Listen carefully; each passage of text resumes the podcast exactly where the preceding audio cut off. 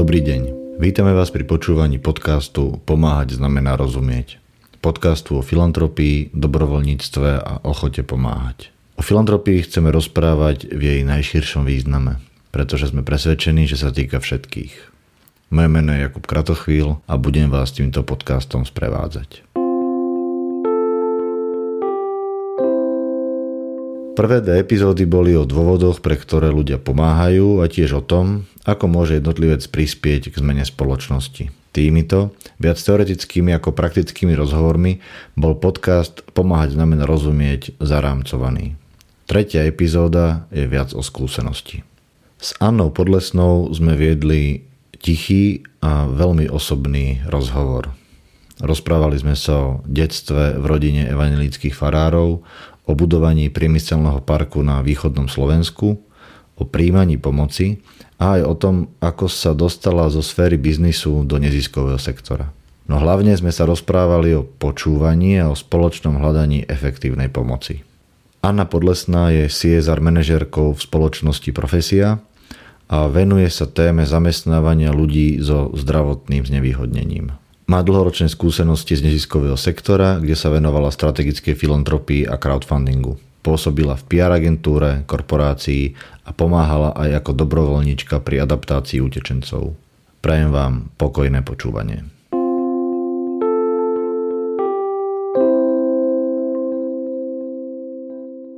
Spomínam si na našu prvú spoločnú cestu, keď si ma vyzvala niekde vo zvolenie, že sme do Košíc. Cestou si mi rozprávala tvoj príbeh, ako si sa k tomu dostala. To ma tak zaujíma, tak keby si mohla tak voľne povedať, že, že ako si sa dostala k niečomu, čo súvisí s pomáhaním a s filantropiou. Možno je dôležité povedať, že odkiaľ človek pochádza. Moji obaja rodičia boli evanilickí farári a tak nejak tak tá pomoc iným ľuďom bola pomerne často u nás doma na stole. Ale myslím si, že takú realitu života eh, som pochopila až keď eh, som sa vydala a potom aj rozviedla. A začala som sa naozaj od úplnej nuly eh, živiť sama a dostala som teda veľmi veľa pomoci sama od iných ľudí. Sice som robila na zaujímavých projektoch na východnom Slovensku, ktoré sa týkali vlastne z príchodu zahraničných investorov, ale zároveň rozvod v človeku zanechá veľkú zmenu a zrazu som bola, dá sa povedať, bez nejakej istoty životnej, bez nejakých základných financií. A vtedy mi veľmi pomohlo pár ľudí, ktorí boli, dá sa povedať, moji obchodní partnery v tom čase, alebo teda moji klienti.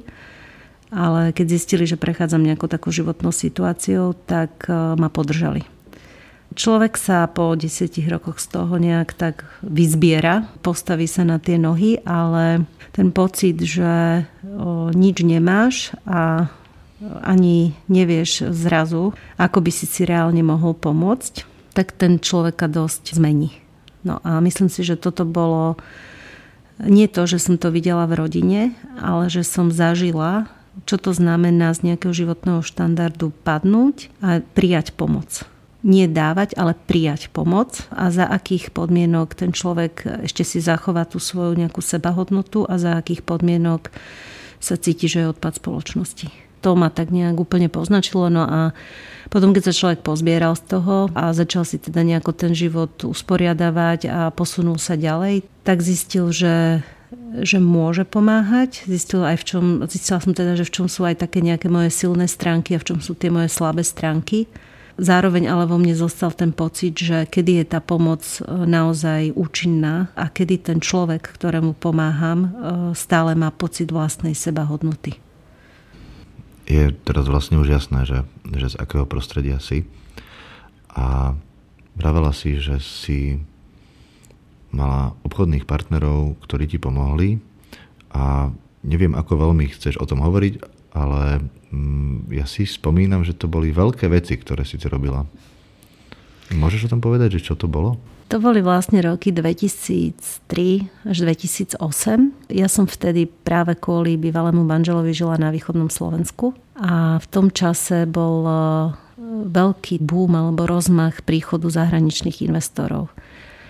Pamätám si, že úplnou náhodou som sa stretla so starostom z Kechnica On proste mal odhad na ľudí a povedala som jednoducho zmyšľajúcemu človekovi, že toto a toto viem robiť. Týkalo sa to komunikácie, anglického jazyka, schopnosti odprezentovať veci.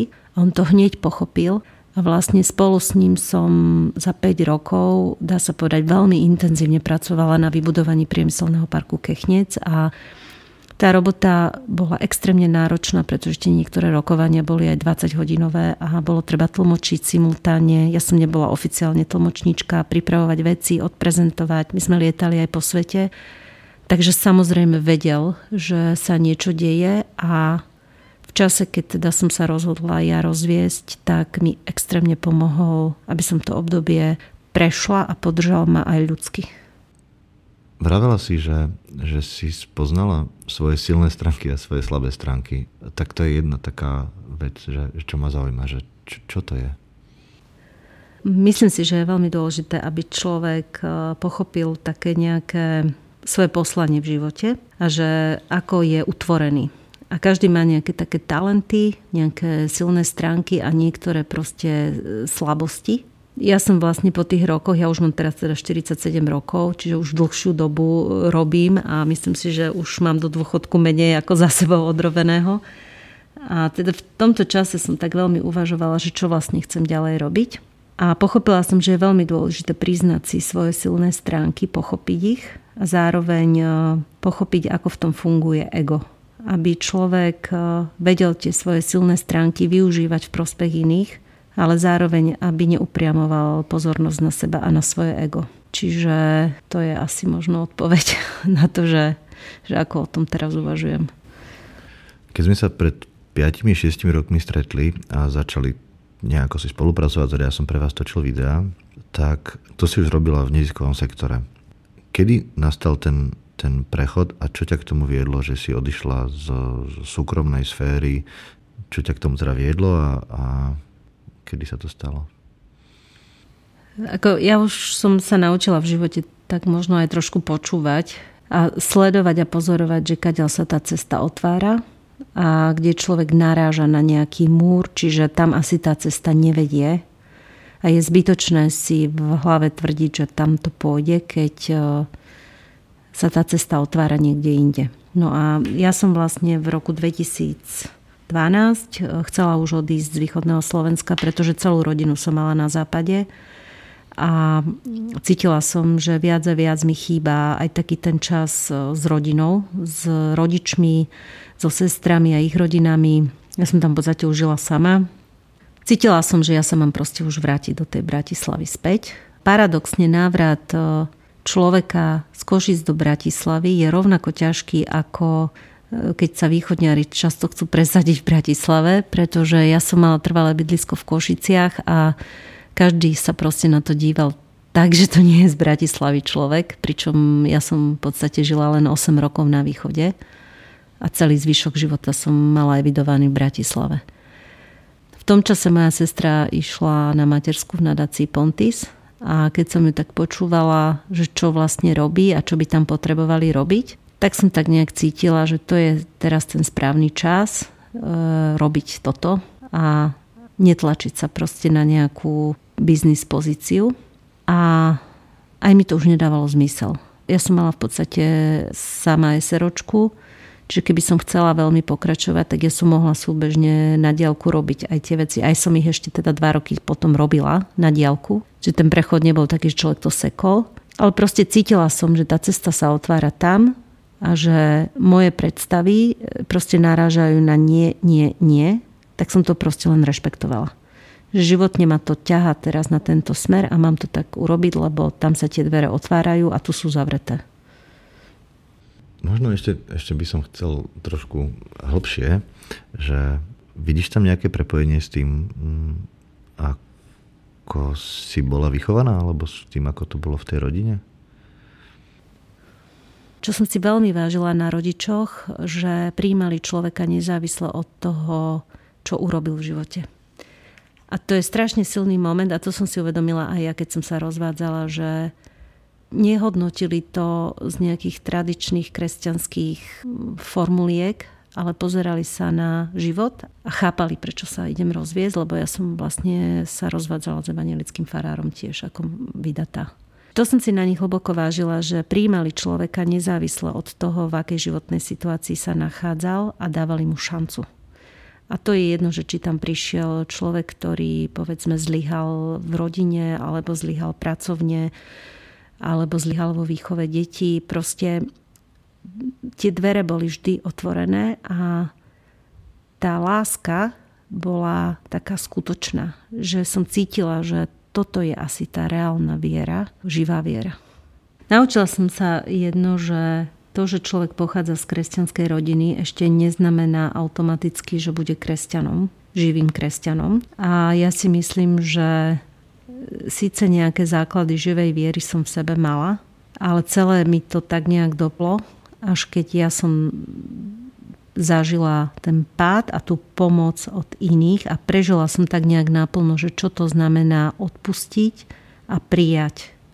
A ja som to vyslovene zažila tak, že to bol postupný proces, kde sa tá viera prehlbovala osobnou skúsenosťou a je veľmi dôležité mať síce e, nejaké základy v rodine, pretože to uľahčuje vzťahy v tej rodine, že nemusia mať pocity členovia rodiny, že jeden verí v niečo iné ako druhý. Toto je iste komplikovanejšie.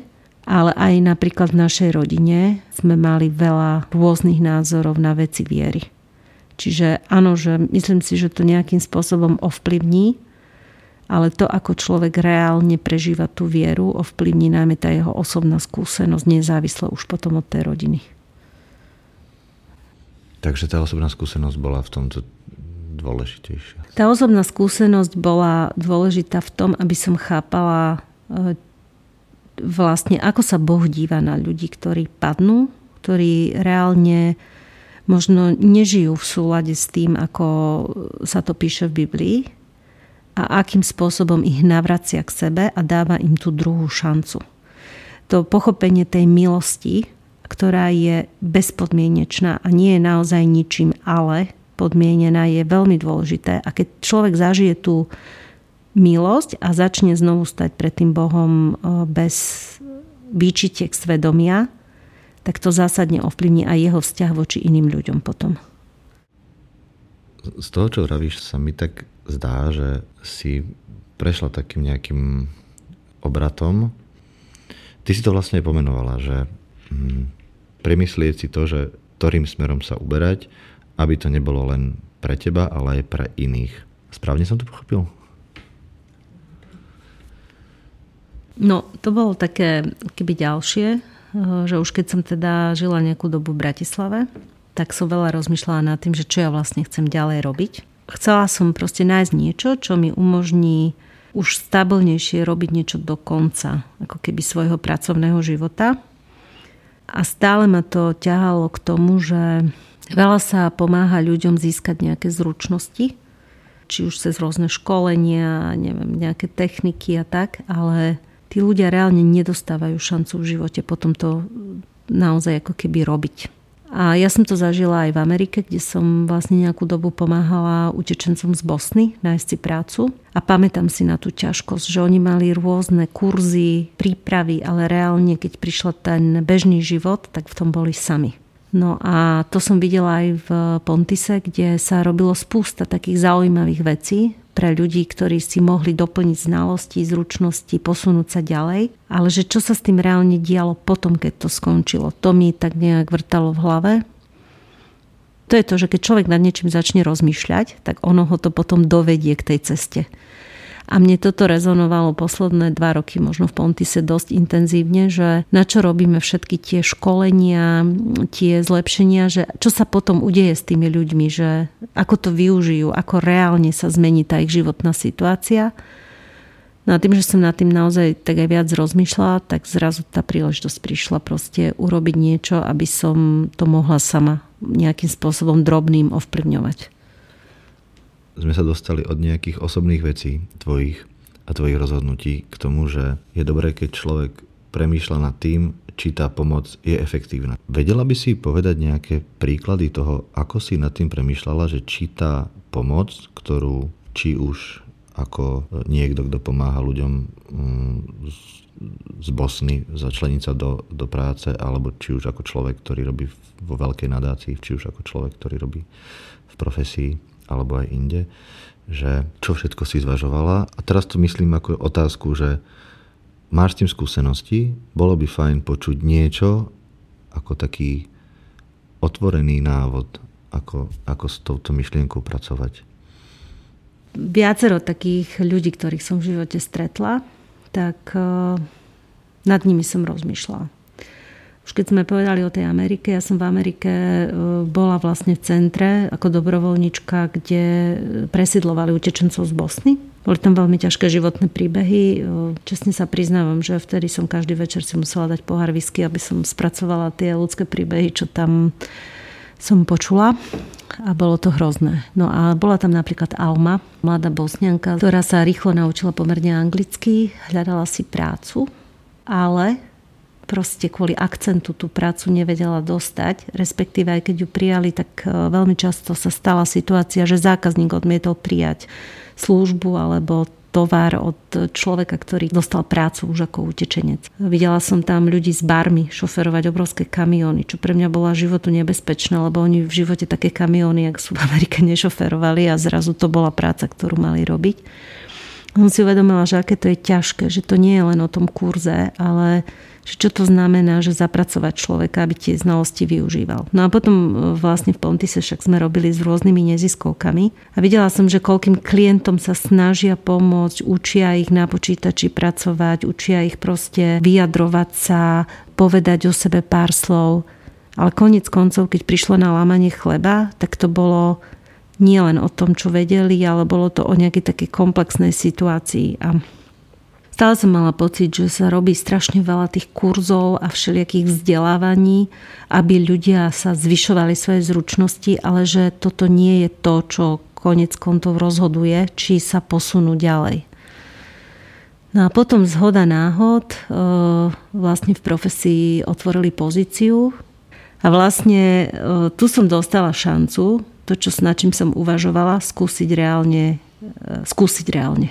Čiže my sme nezohriali teplú vodu, my sme sa v podstate len pridali ku tým odborníkom, ktorí pracujú s klientami, ale uh, to, čo tam chýba, ten jeden dielik, čo som stále videla, že chýba, je nielen pripravovať klientov, ale pripravovať aj firmy na prijatie týchto ľudí, aby si tie nedorozumenia sa odstraňovali na oboch stranách a tu som zistila, že tie moje možno silné stránky, tie talenty, schopnosť prezentovať, e, schopnosť odkomunikovať veci jasne, niekedy teda, ale väčšinou sa snažím, že dokážu otvárať tie dvere a dokážu udržať niektoré vzťahy a prác, pracovné príležitosti. Veci sa menia, keď ľudia naozaj spolupracujú a vzájomne si nechávajú ten priestor slobodne sa rozhodovať, e, žiť, naplno robiť ak do toho vstupuje ego, začína to niekoho proste utláčať a už tam nejde o tú reálnu pomoc, ale už ide o nejakú seba prezentáciu.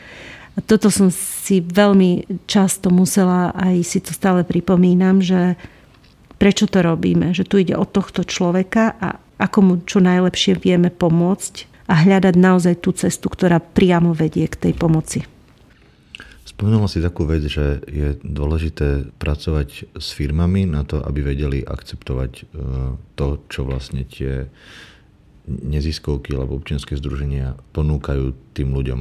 To je jedno s akými ťažkosťami, či je to nejaký handicap alebo sociálne vylúčenie alebo čokoľvek. A to je vlastne niečo, čo si robila aj predtým, komunikácia medzi súkromnou sférou a tou neziskovou. A mne sa to zdá ako zaujímavá téma práve v tomto našom formáte, že a ako má prebiehať taká komunikácia, lebo tam sa mi zdá, že je to z viacerých strán. Jedna strana je taká tá, že ten neziskový sektor vlastne funguje buď z nejakých dotácií alebo z nejakých darov firiem.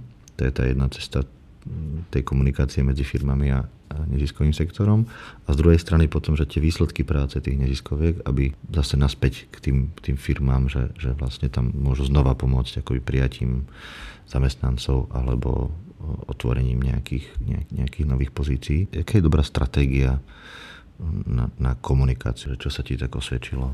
Ja som naozaj pochopila, že je veľmi dôležité počúvať Každý z nás má nejakú predstavu, nejak sa mu to v hlave skladá, ako by to mohlo byť.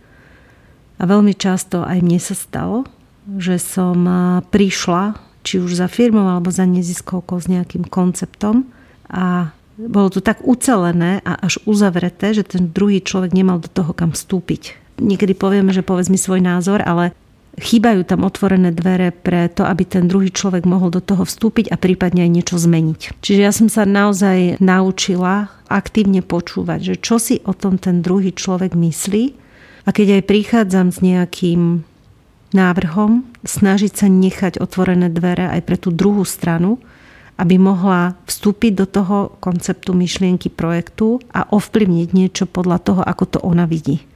A to si myslím, že je veľmi dôležité.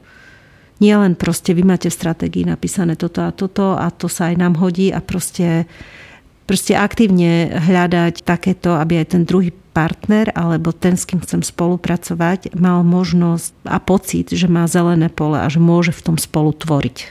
Tak to spolutvorenie je dôležité. A to vychádza z toho počúvania. Počúvanie je dôležité. Zase tvoja skúsenosť.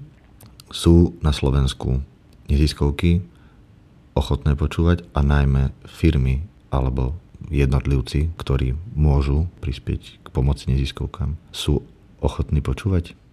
Je to o ľuďoch.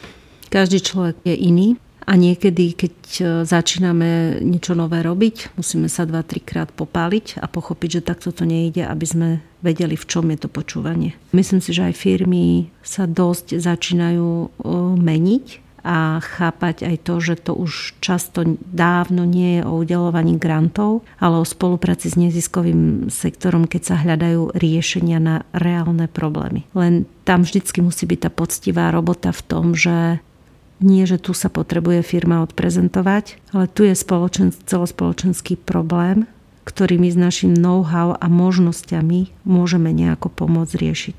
A poviem pomôcť, nie e, samostatne riešiť, lebo veľa vecí sa podarí či už skôr, alebo lepšie, ak sa ľudia naučia spolupracovať. Nezávislo od toho, že či si konkurujú, alebo proste sú v nejakom inom vzťahu, ktorý nenasvedčuje spolupráci. Ale e, keď ľudia spolupracujú a snažia sa pochopiť aj potreby toho iného a ustupujú z niektorých vecí, veci sa viac daria keď niekto vybuduje firmu, tak to znamená, že bol niekedy efektívny, ak berieme tých, ktorí sú féroví. A preto mám pocit, že veľa z tých firiem chce, aby tá pomoc bola efektívna.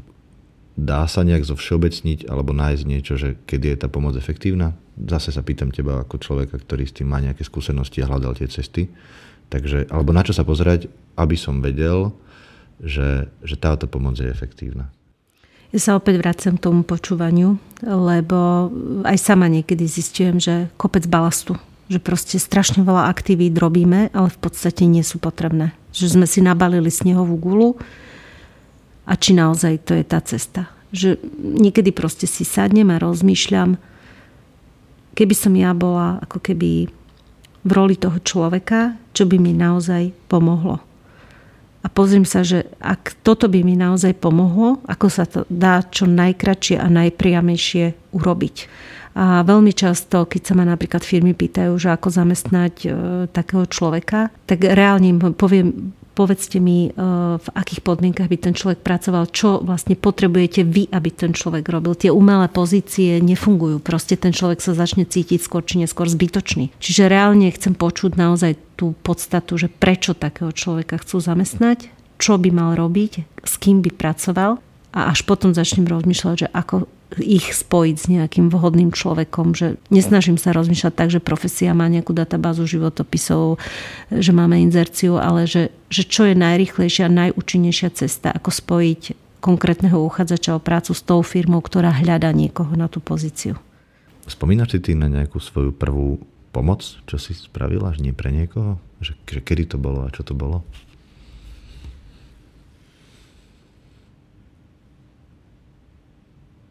neviem prečo mi to napadlo teraz, ale poviem to. Keď sme chodili na základnú školu, tak eh, neviem, ako sa k tomu došlo. Ja som proste niekedy sedávala aj eh, s deťmi z osady. My sme tam mali pomerne veľa eh, vlastne aj Rómov. A pamätám si, že som požičala nejakú rozprávkovú knižku nejakému dievčatku do osady, ale viem, že to bolo z nejakého dôvodu, či už povinné čítanie alebo niečo také. A ona mi tú knižku vrátila o nejaký čas úplne, že celú zašpinenú, otrhanú a strašne mi to bolo ľúto a som si hovorila, že už nikdy nikomu nepomôžem.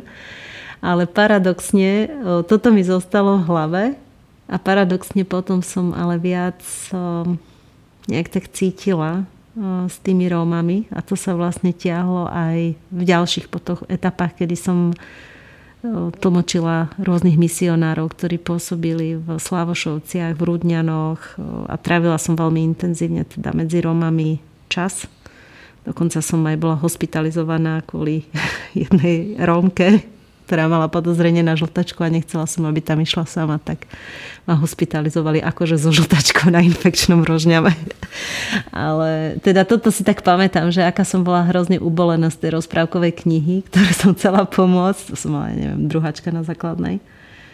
Ale napriek tomu potom som vlastne tak nejak cítila, že ako, ako tá spolužiačka žije. To asi bola taká prvá moja reálna pomoc niekomu. Je niečo, čo robíš teraz akoby kaž, taká nejaká, že, že, že, že filantropická aktivita. Je to, viem, že sa to pýtam človeka, ktorý vlastne to robí ako prácu niekoľko rokov, ale že či ešte mimo tej práce máš nejakú takú vec, ktorú, kde buď prispievaš, alebo dobrovoľníčiš, alebo... Že aktívne finančne e, pomáham podporovať teda cestu von, ktorú založila Olga e, s Pavlom Hricom a Podporujem ich finančne, pretože presne, že rozumiem tej romskej problematike, keďže som ju aj, aj spomenula a reálne verím, že to je presne to, že dávaš človeku zručnosti, ktoré ešte môže, môžu zmeniť jeho život. To je presne to, čo ja sa snažím už robiť síce s dospelými, ale tam tá šanca, keď oni naučia tie deti eh, tie základné veci pre školu, tak oni sa do školy dostanú. Tam to nie je o tom, že či dostane alebo nedostane príležitosť vzdelávať sa, ale ako tú príležitosť začne využívať to vzdelávanie. Čiže to sa mi naozaj si toto veľmi na ceste von vážim, že oni reálne dávajú zručnosti tým deťom, aby tá ich štartovacia čiara v prvom ročníku na základnej škole mohla byť čo najbližšie k tomu mainstreamu. No a potom veľmi často mm, je to, keď vidím nejakú životnú situáciu, a to je jedno, že kde, alebo ako sa mi ten človek e, dostane do života, ale proste pamätám si, ako mne bolo a viem, že niekedy proste tá chudoba naozaj súvisí s tým, že nemáš peniaze. Že to nie je o tom, že si zle hospodáril, ale áno, mohol si aj zle hospodáriť, ale aby si sa posunul ďalej, ty proste potrebuješ peniaze. A preto viem, že dať niekomu peniaze v čase, keď e, už síce je na dne, ale pochopil, je dobrá investícia, lebo on bez tých peňazí tú svoju situáciu nezmení. A tá nedôvera ľudí, lebo však prehajdákal, alebo na alkohol minul, áno, to tam, tá tam je ale proste niekedy tá životná situácia sa fakt bez peňazí nedá zmeniť. Tam môžeme dávať šaty, môžeme dávať jedlo, ale proste on potrebuje zaplatiť nájom alebo potrebuje si zaplatiť ten mobil, aby mu mal kde potenciálny zamestnávateľ zavolať a keď ten mobil nebude mať, tak proste nemá ho kde zastihnúť, že dostal prácu. Takže ako snažím sa počúvať človeka a keď vidím, že naozaj to je taká situácia, že áno, spravil som chybu a potrebujem sa proste posunúť ďalej, kto mi tú šancu dá, a ja môžem, tak proste to berem tak, že ja môžem, tu je. Ty si vravela o tom, že tebe tak pomohli a že si niekedy v nejakej životnej fáze prijala pomoc. My sa často bavíme o dávaní, o darovaní, ako ľudí motivovať k tomu, aby niečo dali, či už čas alebo peniaze. Ale chceme sa baviť o tom, že, že aké je to prijať niečo. Je možné, že to je pre mnohých ľudí ťažké ako si zvládla ty prijať pomoc a ako s človekom, ktorý s tým má ťažkosť, jak mu povedať, že nemusí to byť až taká ťažkosť pre teba niečo prijať. Veľmi záleží od toho, že kto pomáha a ako tú pomoc dáva. Je dôležité, aby ten človek, ktorý tú pomoc e, má prijať, aby cítil, že je to naozaj úprimný záujem mu pomôcť že tá jeho sebahodnota v tom je zachovaná a zároveň má možnosť ten človek, ktorý má prijatú pomoc, sa rozhodnúť, ako tú pomoc prípadne chce vrátiť späť. Aj tá pomoc, ak sa dáva, tak e, by malo byť o rozhovore dvoch ľudí a teda vypočuť si, že akú, ak to chce vrátiť, ako to chce vrátiť a aby tam nemal ten tlak, že teda ja ako darca očakávam, že mi to takto a takto vráti ak ten môj dar je teda nejaký nezišný. Ak je to pôžička, to je samozrejme niečo iné.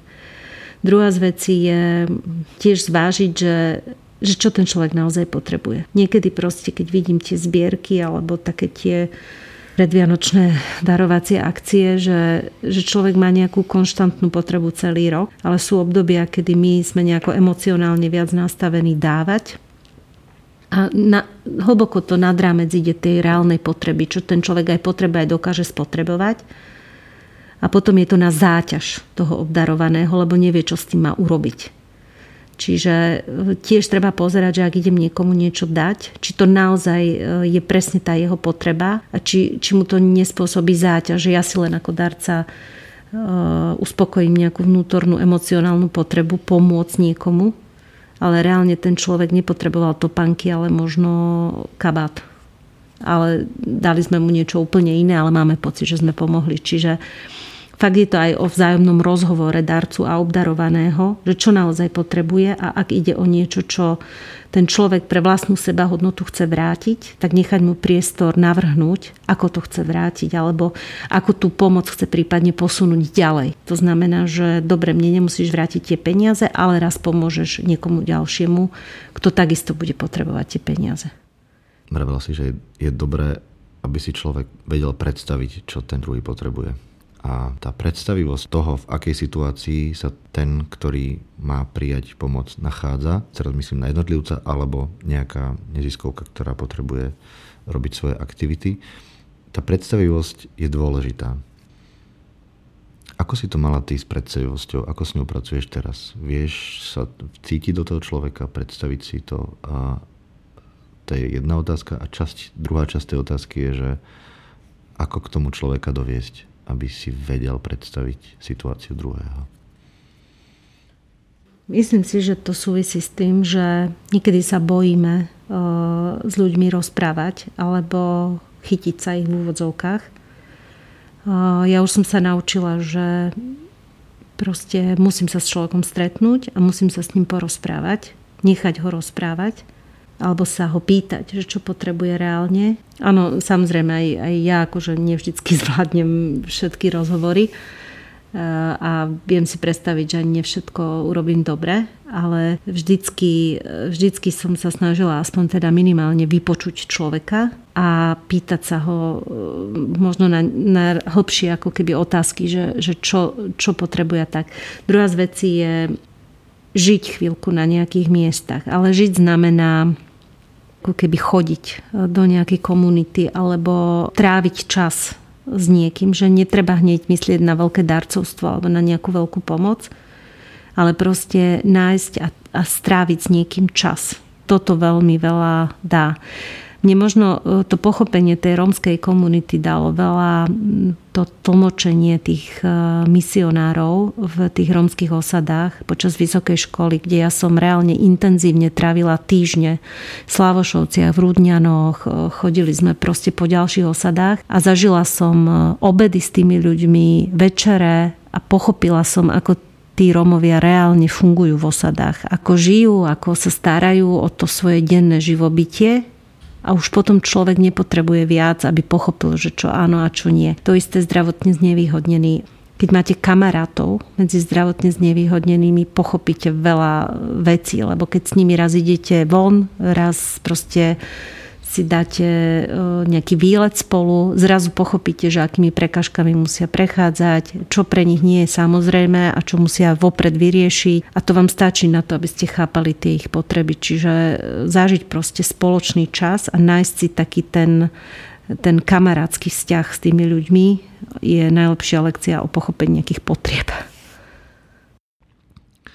Takto pred rokom sme sa vlastne tak trošku pouzatvárali každý do seba, lebo sa to nedalo inak kvôli bezpečnosti, kvôli covidu. Veľa z toho, čo si vravela v podstate ani nebolo možné stretávať sa s ľuďmi, zažiť nejaké iné prostredie. Bolo to ťažké, snáď sa čo skoro zase všetko postupne začne otvárať a budeme mať tieto príležitosti. Mm, ako si sa mala tento rok, ako si ho zvládla? No akože jednoznačne to bol náročný rok, tak ako pre všetkých. Ja vlastne sama vychovávam syna, teraz už 5 ročného a musím povedať, že prvá vlna áno, bola iná ako druhá vlna. V prvej vlne sme viac sa zameriavali na to, že ako to proste celé zvládnuť v bezpečí a v zdraví. Veľa proste som s ním robila rôzne aktivity a veľa času som venovala chodeniu do prírody. Tá druhá vlna bola úplne iná. Mala som už skôr pocit, že, že sa naozaj reálne bojíme a že nejak už nemáme silu pomáhať. To som si tak často uvedomovala. Stále v každej uh, tej vlne, aj v prvej, aj v druhej, sa však uh, našiel niekto, kto mne chcel pomôcť a kto sa minimálne zaujímal, ako sme. A vtedy som si vždy uvedomila, že ja sa v podstate mám úplne luxusne a videla som o mnoho horšie životné situácie, keď, e, keď tí ľudia e, sa mali veľmi ťažko. Čiže keby to, že mne chcel niekto pomôcť a zaujímal sa, zase mne dodalo silu e, zaujímať sa a chcieť pomôcť, tak asi tak som sa mala. A mm, našli sme si alternatívny život na Záježovej a to bolo fakt, že super musím povedať, že keď človek sa úplne odstrihne od e, ruchu mesta, aj keď počas pandémie ten ruch teda nebol veľký, ale tie lazy, kde je len to miesto, kde žijete a nikto iný, tak e, v podstate vám úplne spomalia všetko. Zrazu proste sa veci nezdajú také ťažké alebo také problematické, lebo na nich nejak tak až tak nezáleží, keď, keď žijete v takom nejakom izolovanom prostredí. To tiež to bola skúsenosť možno na pochopenie toho, že e, rozdiel Bratislava versus naozaj e, také tie vyprázdnené dediny a, a miesta, že ako tí ľudia vlastne sa dívajú na život a na dianie v médiách možno a, a to, že, že čo je vlastne ich predstava o budúcnosti.